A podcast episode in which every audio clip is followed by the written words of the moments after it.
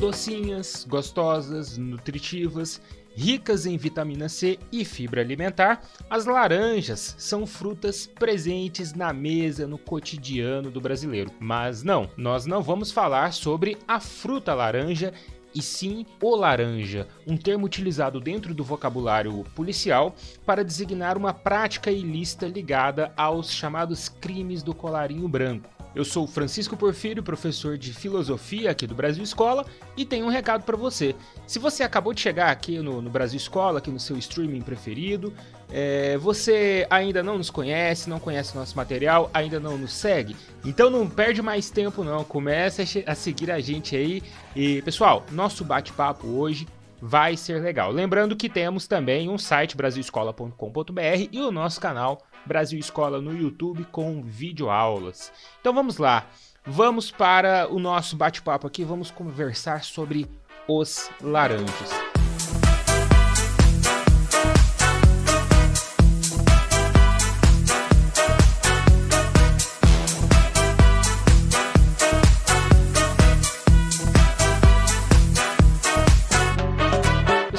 Eu digo um laranja, é, eu estou dizendo basicamente de uma pessoa que fornece seus dados pessoais, nome, CPF, conta bancária, por exemplo, para outras pessoas, ou seja, para terceiros, efetuarem compras e registrarem bens no nome da, daquela pessoa que forneceu seus dados. Né? E nós temos também as chamadas empresas de fachada que podem atuar como empresas laranja, que são aí empresas é, é, ligadas, abertas aqui, né, para encobrirem algum tipo de enriquecimento ilícito de criminosos, ou também para atuarem diretamente como fonte de corrupção, né, por meio de uma falsa prestação de serviço para entidades públicas e privadas. Mas vamos lá, por que que a gente tem que pensar primeiro por que que alguém iria querer passar os seus bens, né, para uma outra pessoa, para uma terceira pessoa? Veja só, no caso do enriquecimento ilícito, de um enriquecimento ilegal, nós temos aí pessoas que, é, por meio do crime, né, geralmente envolvimento com crime organizado, tráfico de drogas, é, envolvimento aí é, com quadrilhas, com milícias e tal, acabam ganhando muito dinheiro. Como que essas pessoas podem justificar um ganho tão elevado de dinheiro para a Receita Federal, para a polícia e para os órgãos reguladores? Ora, como é, não é possível ela fazer isso e ela acaba adquirindo aí propriedades, empresas, né, bens, ela precisa de alguma maneira disfarçar a posse desses bens. Então, o que, que ela faz? Ela pega os dados de uma pessoa, é, normalmente, geralmente as pessoas concordam com isso e, e, e acabam né, é, compactuando ali com aquele crime, se tornando criminosas também, porque elas concordam com isso.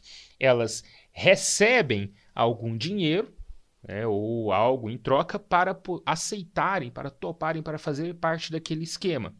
Sendo ali, então, legalmente a detentora daquele bem. Dessa maneira, essa pessoa ela não concentra bens no seu, no seu nome, no seu próprio nome. Ela distribui esses bens que ela adquiriu com dinheiro ilícito para outras pessoas, para terceiras pessoas, e assim ela consegue driblar a fiscalização. Esse tipo de laranja, né, é o laranja que nós chamamos de laranja pessoa física, tá?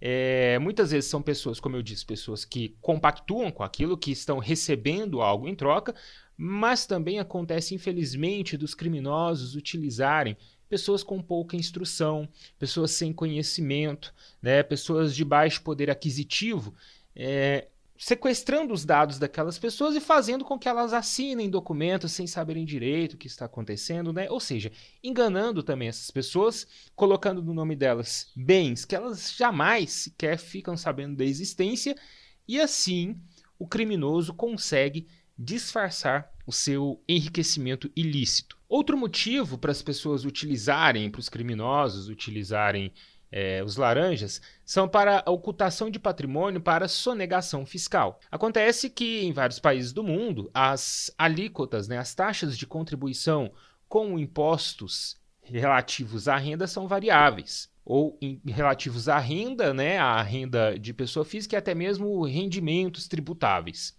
Quanto mais uma pessoa ganha, maior a porcentagem com a qual ela deve contribuir para a Receita Federal. Por isso, muitas pessoas cometem a chamada sonegação fiscal ou evasão fiscal, declarando para a Receita Federal renda menor do que aquela que eles efetivamente têm. Com isso, né, essas pessoas precisam mascarar certos bens que elas possuem. Então, é, se ela tem ali uma propriedade, uma, né, uma casa, uma fazenda, por exemplo, que não condiz com a renda que ela declara para a Receita Federal, ela vai esconder isso no nome de um laranja. Assim, ela consegue, por meio desses laranjas, mascarar sua verdadeira renda. Né? Imagina, por exemplo, que uma pessoa declara para a Receita Federal que tem um rendimento mensal ali de 20 mil reais ao mês. No entanto, o padrão de vida, os bens, né, bens imóveis, é, automóveis, ações, empresas nos nomes da, do nome dessa pessoa não condiz com o rendimento de 20, 20 mil reais mensais. Então, o que ela precisa fazer? Ela esconde isso. Escondendo, ela consegue passar pela malha fina da Receita Federal. Também há uma utilização dessa tática laranja é, que, por incrível que pareça, é relativamente comum entre os brasileiros. Né? Não só entre os criminosos do colarinho branco, mas entre o brasileiro médio também, que é o fornecimento de nome para aquisição de crédito. Né? É, mesmo entre as pessoas trabalhadoras, honestas, essa prática ela acontece e ela consiste na compra de algo para alguém que está com um nome sujo, que a gente chama de nome sujo, né? O nome inscrito no Serviço de Proteção ao Crédito. E essa pessoa não pode fazer compras parceladas, por exemplo, ela não pode abrir um crediário, ela não consegue empréstimo em banco. Então, o que, que ela faz? Uma outra pessoa com um nome, entre aspas, limpo, vai lá e empresta o seu nome para ela fazendo um empréstimo no banco ou financiando um automóvel ou até mesmo né, algo de um valor um pouco maior para essa pessoa emprestando o nome para essa pessoa. No final das contas, essa, essa prática acaba consistindo também nessa tática laranja, apesar, obviamente, de não ter um dano nocivo para a sociedade, para o fisco e para a Receita Federal. Nós também temos é, pessoas jurídicas, CNPJs, né, ou seja, empresas laranja.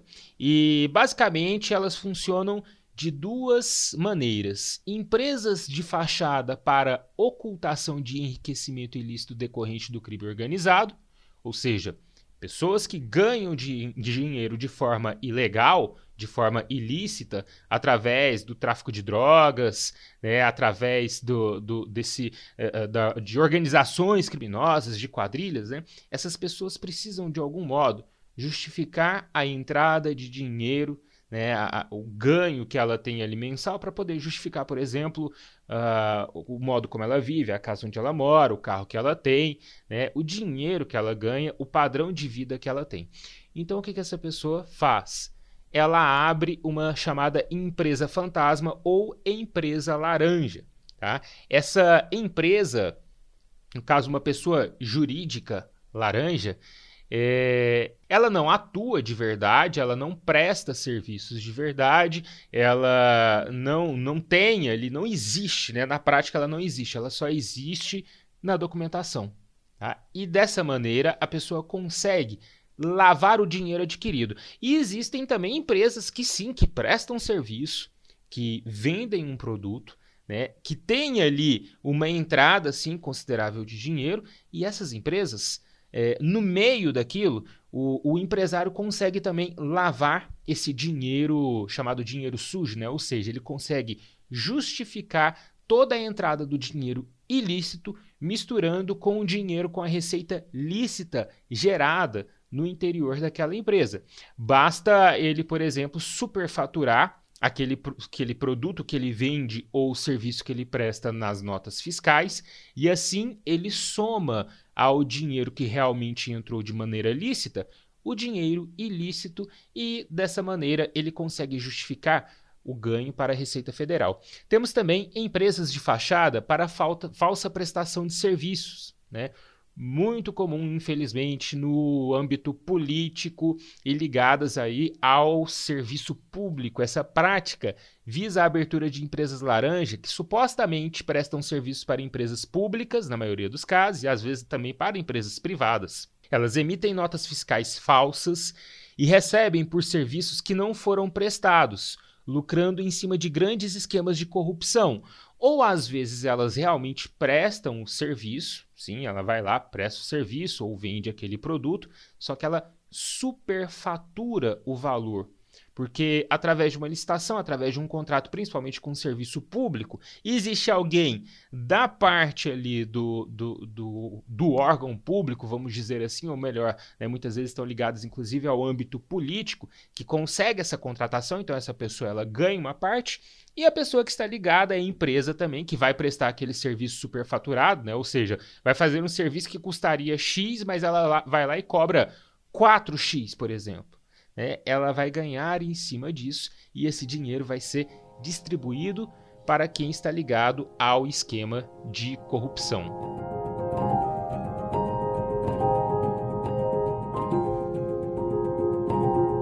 Todas essas práticas que nós descrevemos aqui, elas acabam prejudicando o nosso país. Elas prejudicam o país porque nós vemos que no final das contas, quem deveria realmente pagar impostos, é, ou, ou até mesmo pessoas que atuam no crime organizado saem ilesas por conta dos laranjas. Enquanto isso, uma camada mais baixa da população paga uma alta taxa de impostos em cima do, do, consumo, principalmente da alimentação e de insumos, a classe média paga muito imposto de renda e existe uma parcela aí de pessoas, de criminosos, verdadeiros criminosos, que deveriam pagar muito mais imposto do que pagam, mas conseguem driblar a fiscalização e esse dinheiro né, acaba não entrando, o que faz onerar, pesar ainda mais para a classe média e para a classe baixa. No caso do crime, nem precisa falar, né?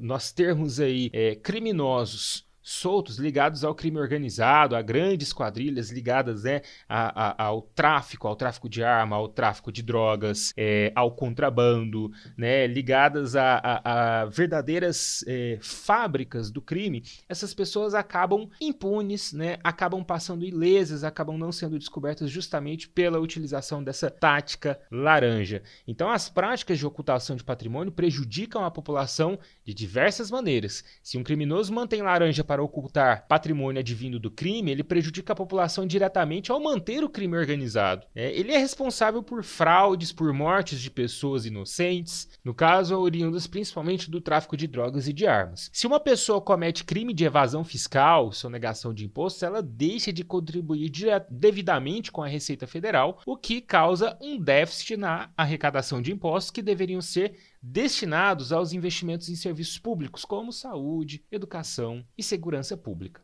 E existe punição para os laranjas? É, pessoal, existe desde 2013 uma lei específica que pune a prática de ocultação patrimonial e outras práticas ilícitas que prejudiquem a administração pública e o bem público. Trata-se da Lei 12.846 de 2013, que pune empresas que utilizem laranja ou que sejam laranjas em ações de corrupção, pagamento de propina ou falsa prestação de serviço que resulte em fraude ou lesões contra o erário, contra a administração pública. As penas previstas para empresas e pessoas responsáveis por essas práticas podem variar de multas e devolução do dinheiro desviado até prisão dos envolvidos. No entanto, o que nós sempre ouvimos aqui no Brasil vai acabar em pizza, muitas vezes acaba acontecendo com essas pessoas envolvidas, porque nós não estamos falando ali de crimes de pessoas comuns, né, de gente pequena, de gente que cometeu um pequeno ilícito aqui não. Nós estamos falando de crimes bilionários cometidos aí por pessoas influentes politicamente. Então, no final das contas, a punição acaba muitas vezes não acontecendo. Pessoal, por hoje é só. Espero que vocês tenham gostado aí do nosso podcast. Lembrando que se você chegou aqui agora, se inscreva aí. Você está nos ouvindo aqui no seu streaming preferido, se inscreva. É, não deixem de compartilhar o nosso material. E não se esqueça que nós temos também o nosso canal no YouTube, Brasil Escola, lá no YouTube, e o nosso site brasilescola.com.br. Vejo vocês na próxima e até mais. Falou!